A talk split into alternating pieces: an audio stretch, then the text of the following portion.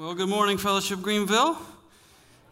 If you are with us today on campus or online, thanks so much for joining us. If you are a guest, thank you for worshiping with us today.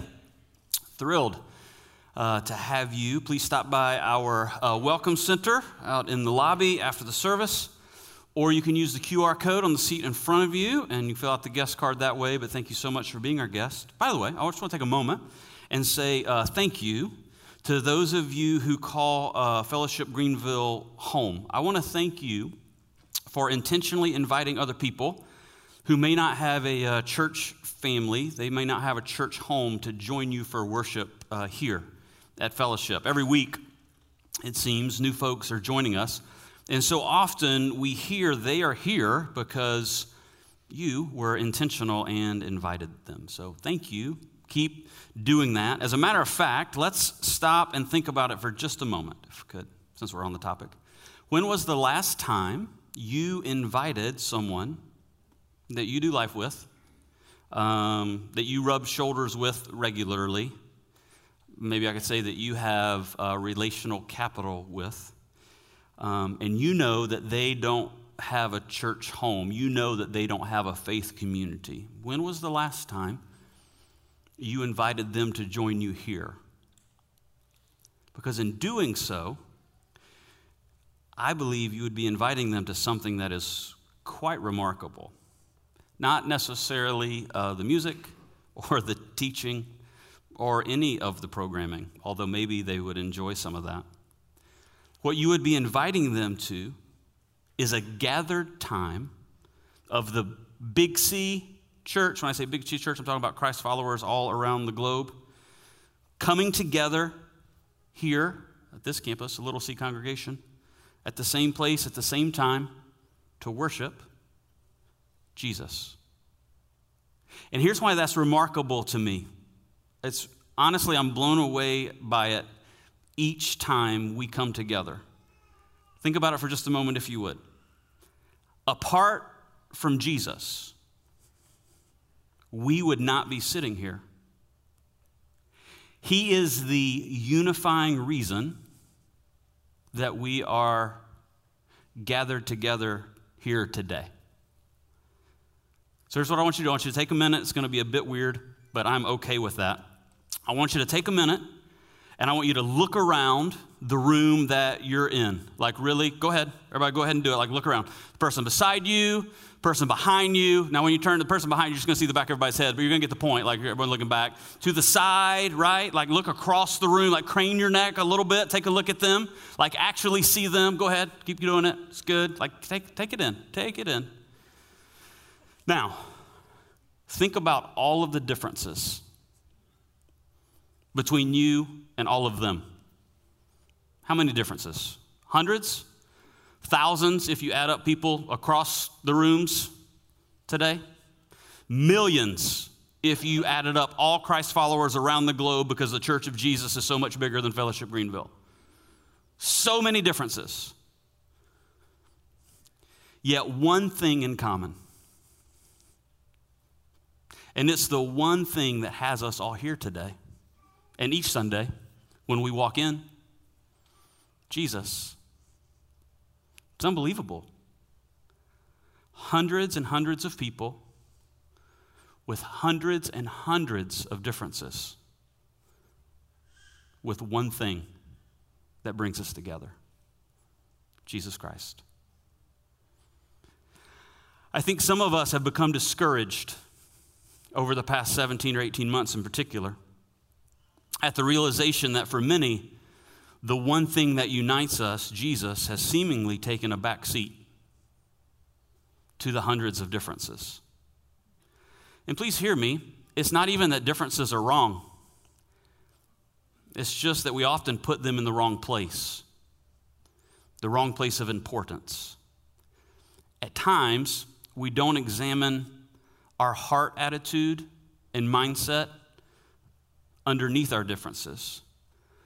And when that happens, we uh, don't look around and see what we have in common in Jesus Christ as brothers and sisters in Christ.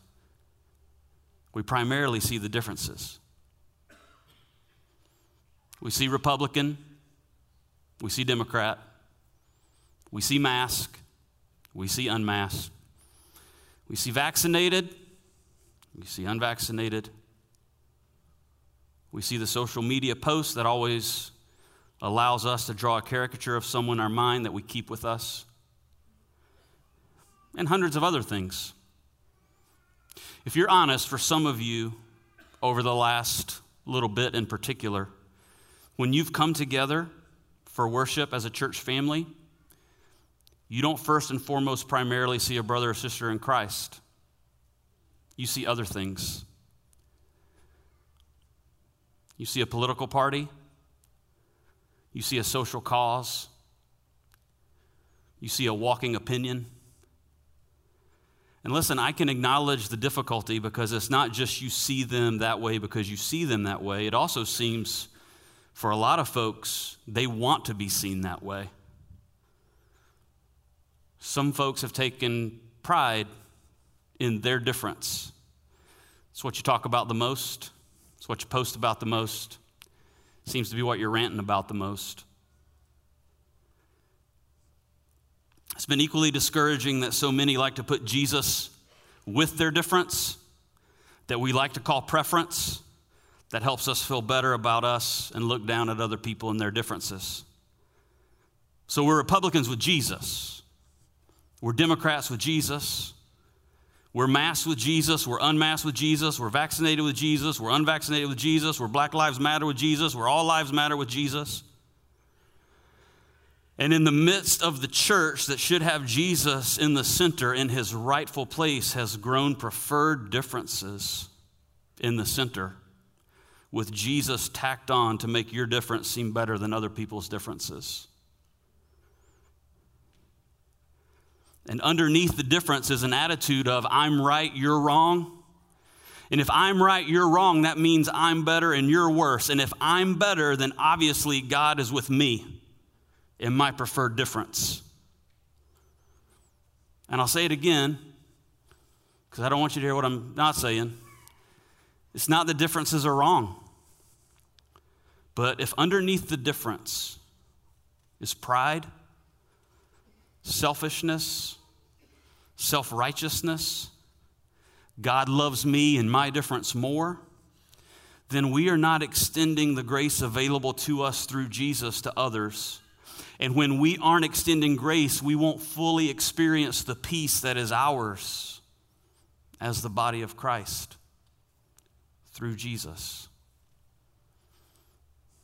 But I have some great news. And I hope that's encouraging to you because it's super tense in here right now with this intro. And I get it, right? Super, very quiet, super tense.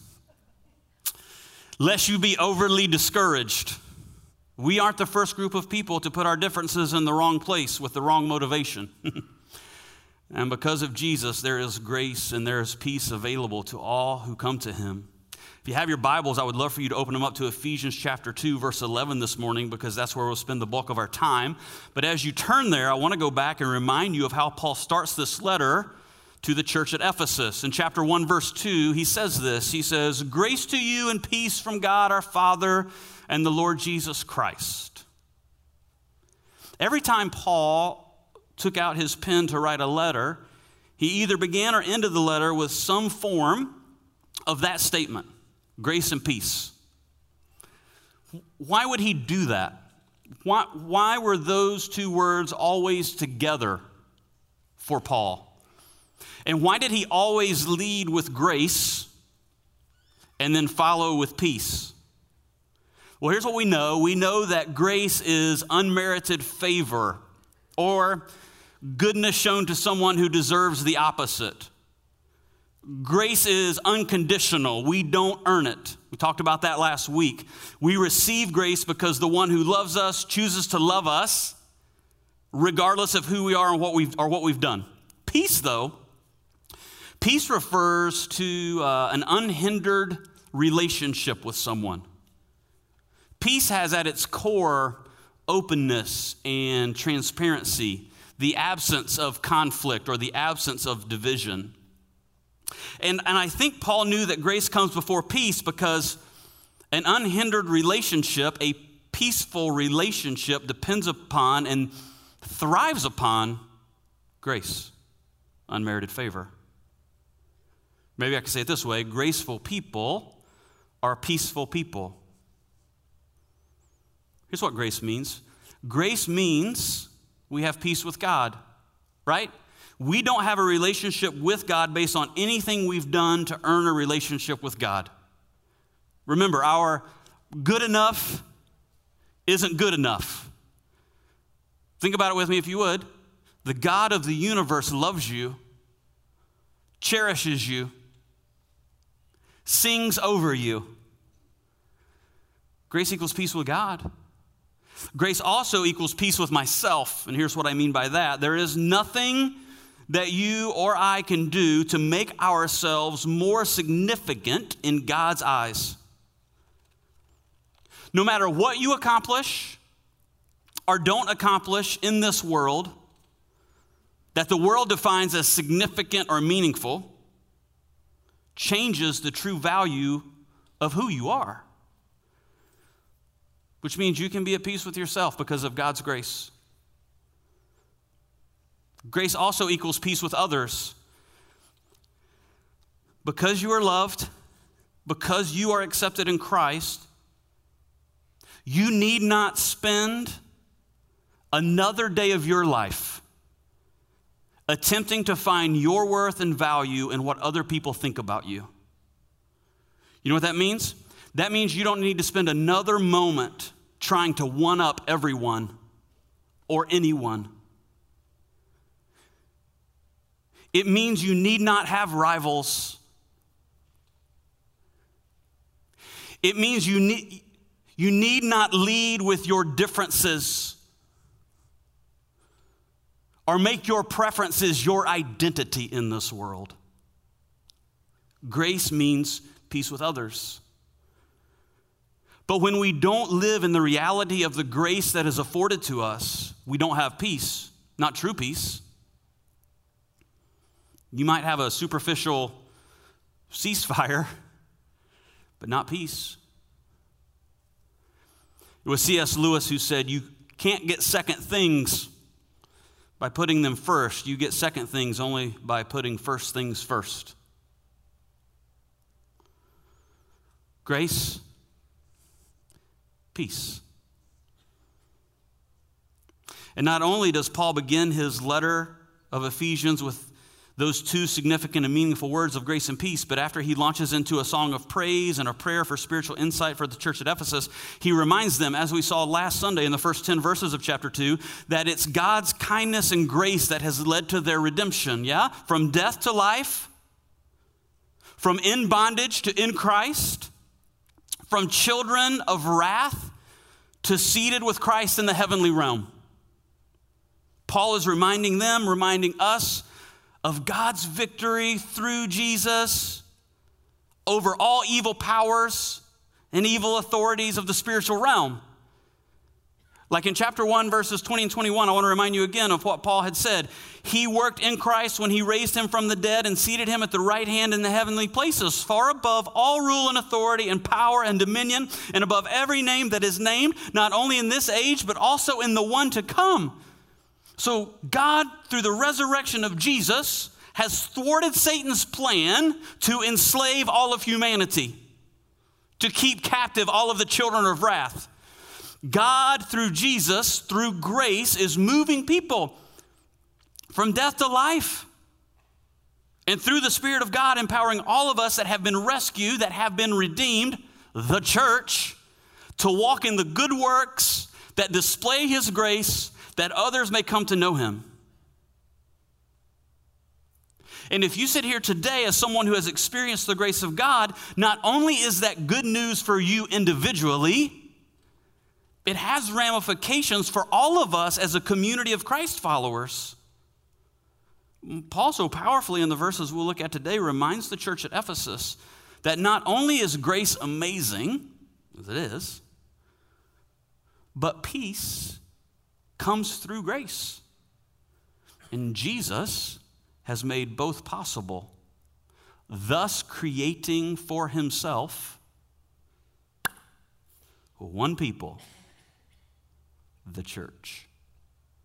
This is what it says in Ephesians 2, verse 11. Follow along with me if you would.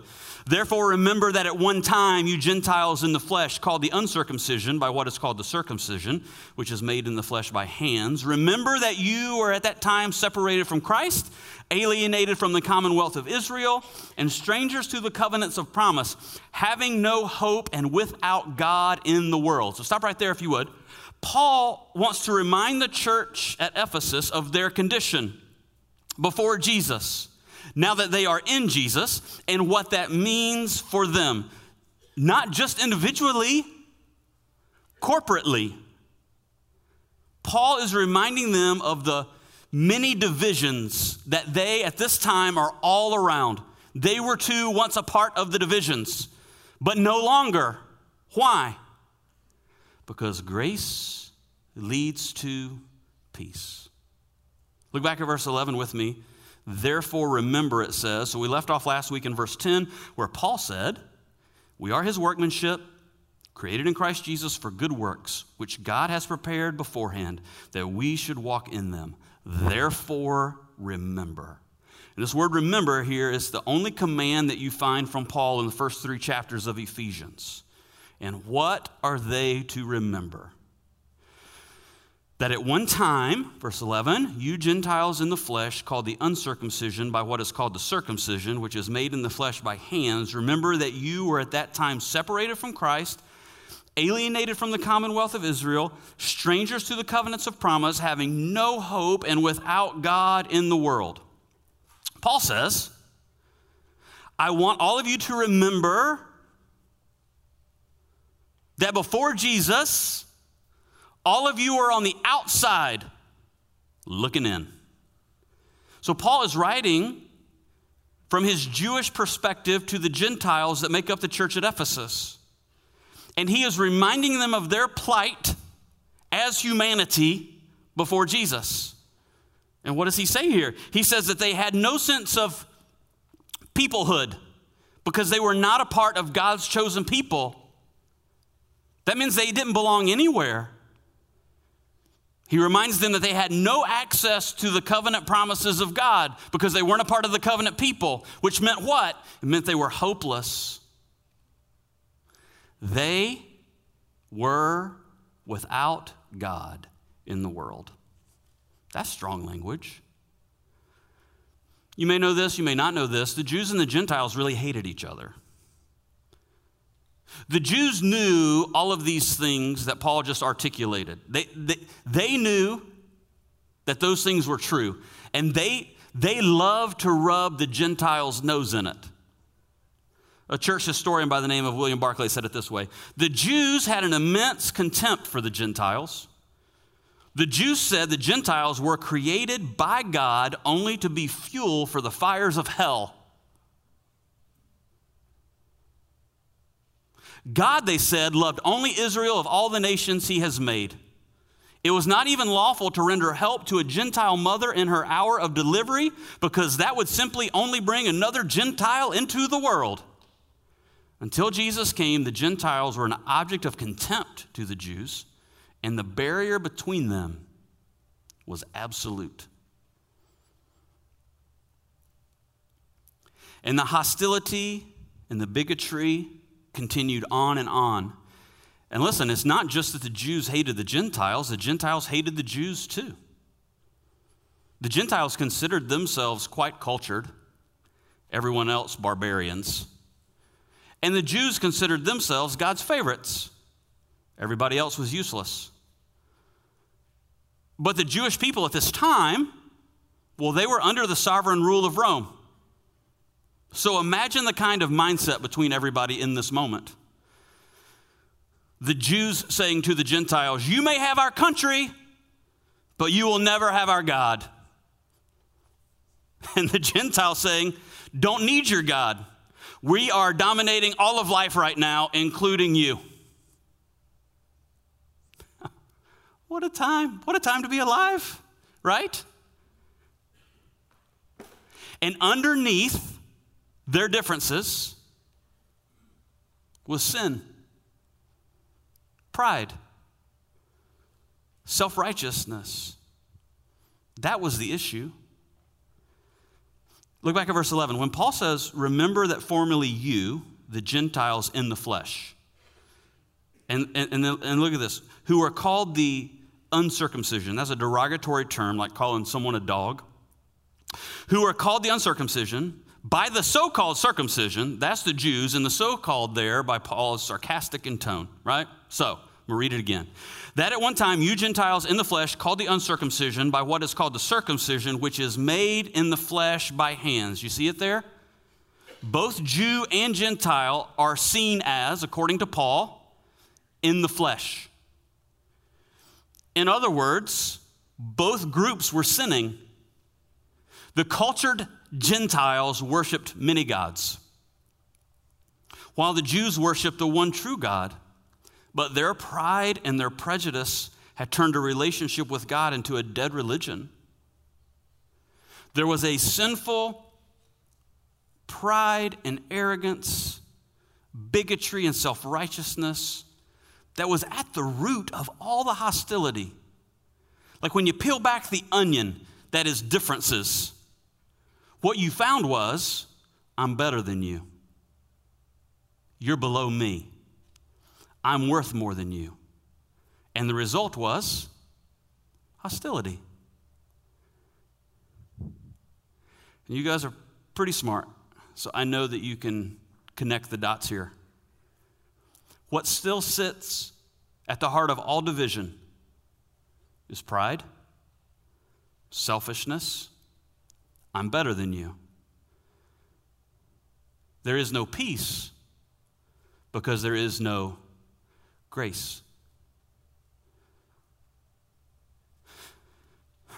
For those that are still children of wrath, sons of disobedience, those that are living according to the evil powers of this world, carrying out the inclinations of their flesh, there is division and there is hostility. Maybe I, will be super blunt here. Uh, people in all areas of life, apart from Christ, are following the agenda set by the passions of the flesh, set by the prince of the power of the air, that's Satan. They are under the influence of the spirit that is now at work in the sons of disobedience. May we not be so naive as to what is actually happening day in and day out across our globe. There, there is no middle ground. You are either influenced by the Spirit of God as a child of God, or the Spirit that is at work in the sons of disobedience. Those are the options. So, what is Satan's game plan? Does Satan have an agenda? Yeah. He's not just waiting around, he's not in quarantine. He hasn't taken the last 17, 18 months off. I'll wait till this blows over. I need to stay here for a little while. His ultimate goal is to defame God, to deface the image of God in humanity made in the likeness of God. How's he going to do it? Through division and through hostility. In what areas of life? All of them. Race, like you see here in Ephesians 2, but it's not just race. Division and hostility within the family, division and hostility within marriage, division and hostility within sex, division and hostility within gender, division and hostility within politics, division and hostility within denominational, denominationalism. You name it. Satan and his evil powers are in the middle of it, attempting to define it, confuse it, divide it, destroy it. And some of you go, Well, Jason, this sounds real bad. Yeah. Yeah. But the so bad makes the offer of our redemption and rescue and the light of the church so beautiful. Because of Jesus, because of grace, peace is possible. God, through Jesus, has reconciled Jew and Gentile together. This is what Paul's getting at. And what's the result? The church. Let's do it for, for fun. Look around the room again. Do it. Look around. Take a look. Like, really do it. Look around. Behind you, behind you, side, side.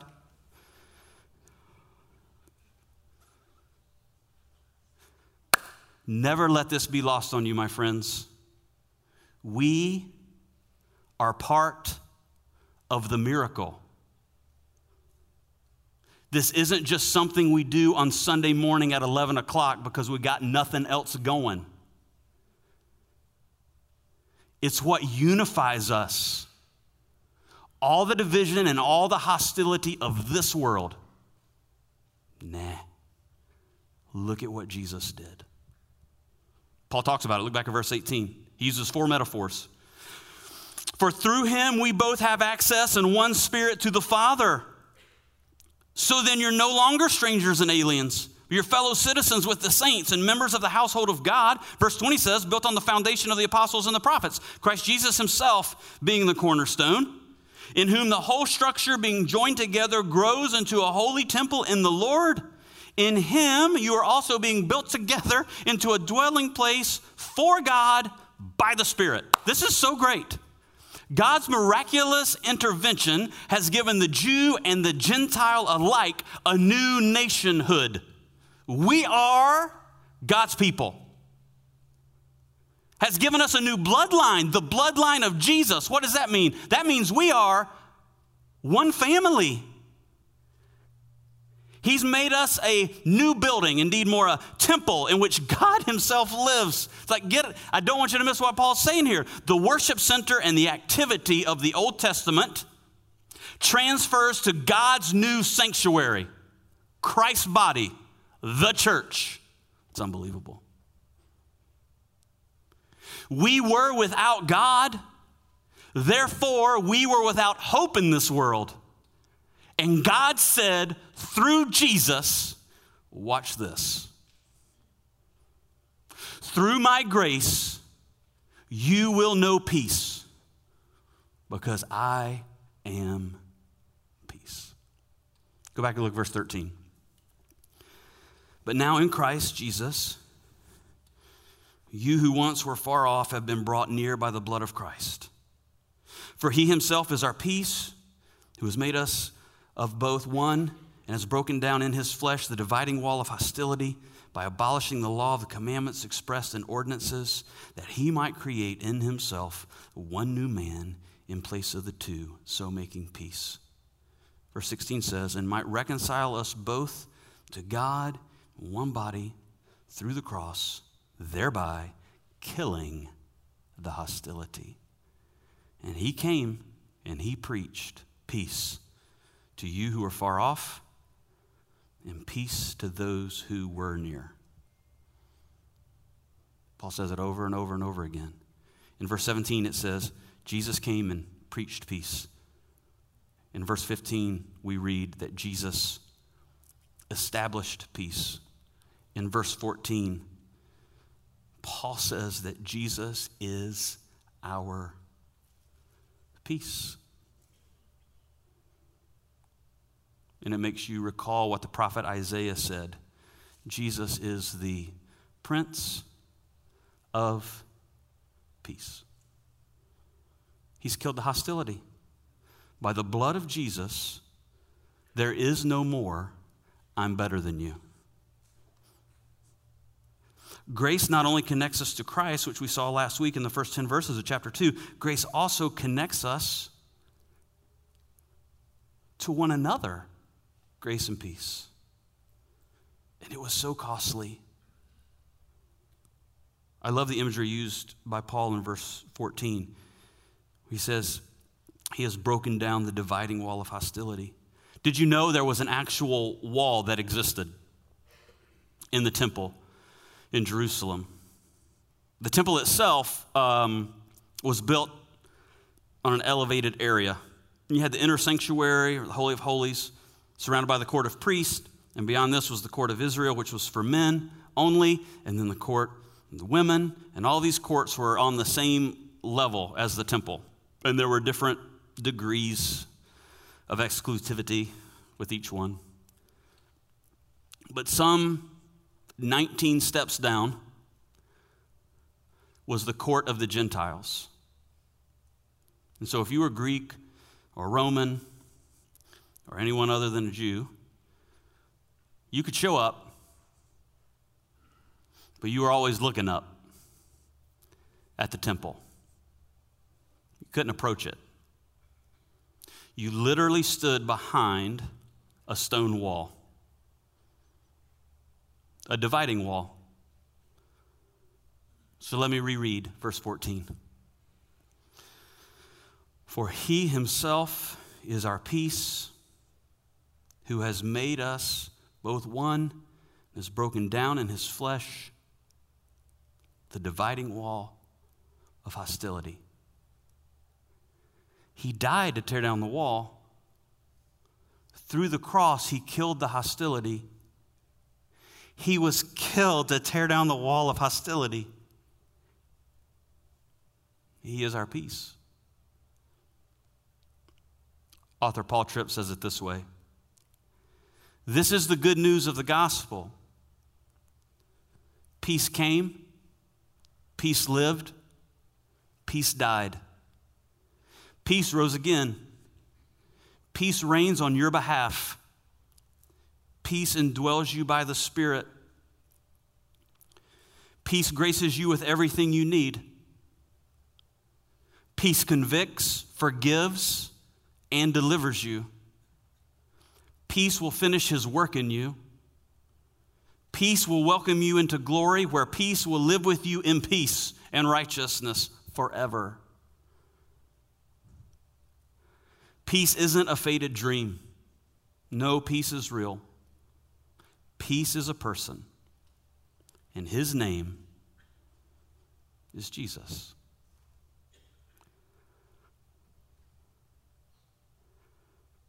And I believe the reason that some of us are not living in the reality of the peace that is available to us through Jesus is because we continue to spend our days attempting to put back up what he died to tear down. Visual lesson. Like a lot of us, this is just how we're living our days. Now, we call it our differences, but underneath the differences, really, just pride. I'm better than you. My difference is God's preferred difference. Yeah? So I'm a little more self righteous, a little bit better than you. If I'm better than you, then God is going to like me a little bit more.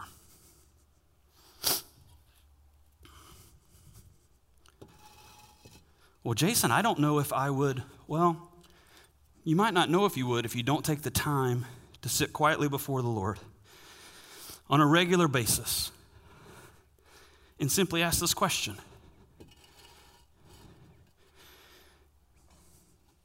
Hey, Father, in a super opinionated world where everybody's got them, what's really underneath my difference?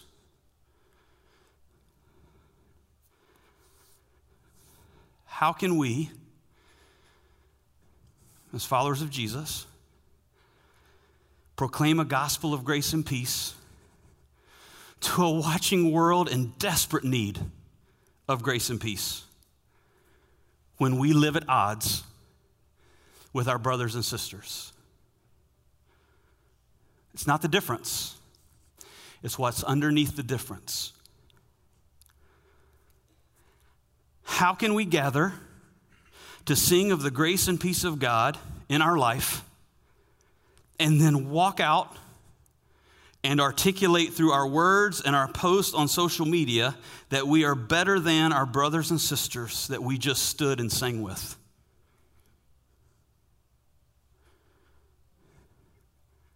How can we kneel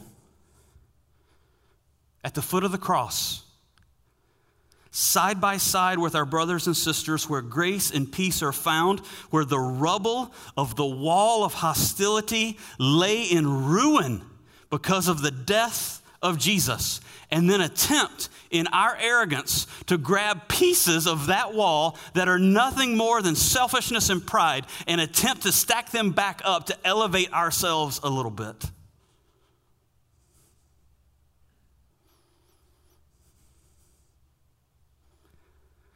I love that we're closing our time together today by taking communion. Those of us who teach the Bible are usually processing through the uh, application of the text we're walking through. Like, how do we apply what we've taught?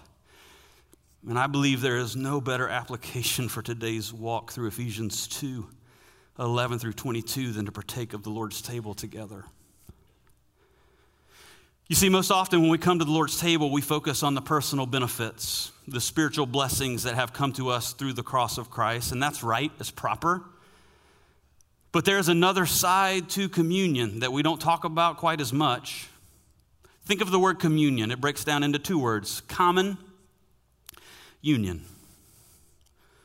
The Lord's table is a congregational observance. We who are in common union with Christ remember what he has done for us, not just what he's done for me or done for you. Ephesians 2 is a really cool picture. I think it's like this two part remembrance of grace. The first part focuses on the amazing grace we received when we first trusted Christ for our salvation, but the second part, verses we looked at this morning, they focus on the peacemaking grace that has brought us together as the people of Christ. And what the gospel will never allow you to do, my, what the gospel will never allow you to do, my friend, is to say, Thank you, God, so much for the grace that you have shown me, but I am in no way interested in extending that to other people. The gospel won't let you do that. Paul must have had something like this in mind. Was writing the church at Corinth in chapter 10. He said this The cup of blessing that we bless, is it not a participation in the blood of Christ? The bread that we break, is it not a participation in the body of Christ? Because there is one bread, we who are many are one body, for we all partake of the one bread. There is a personal side to the Lord's Supper, but there's a communal side to it as well. And this morning, as you eat the bread and drink the cup, my encouragement to you is to remember not just what Jesus has done for you in his suffering and death, but also remember and give thanks for what he has done for us.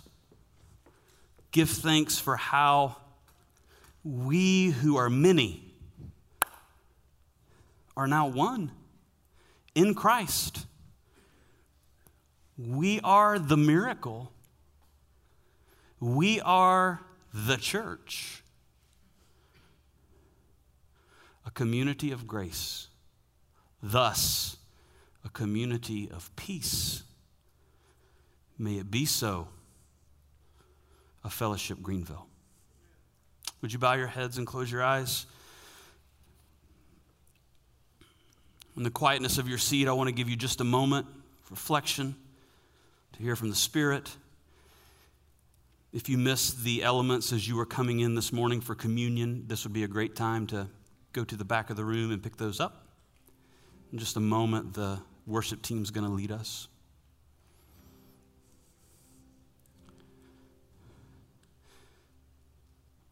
But I want to give you a second to listen to the Spirit of God. To ask some questions of the Spirit about what sits underneath your differences.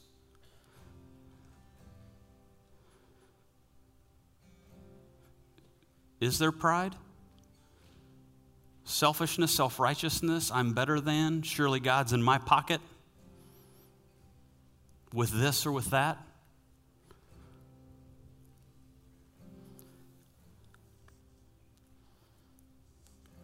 And for some of you this morning, just an encouragement to you, you might need to move towards a brother or sister that are a part of this church family before you partake in communion. To ask for forgiveness, to make something right.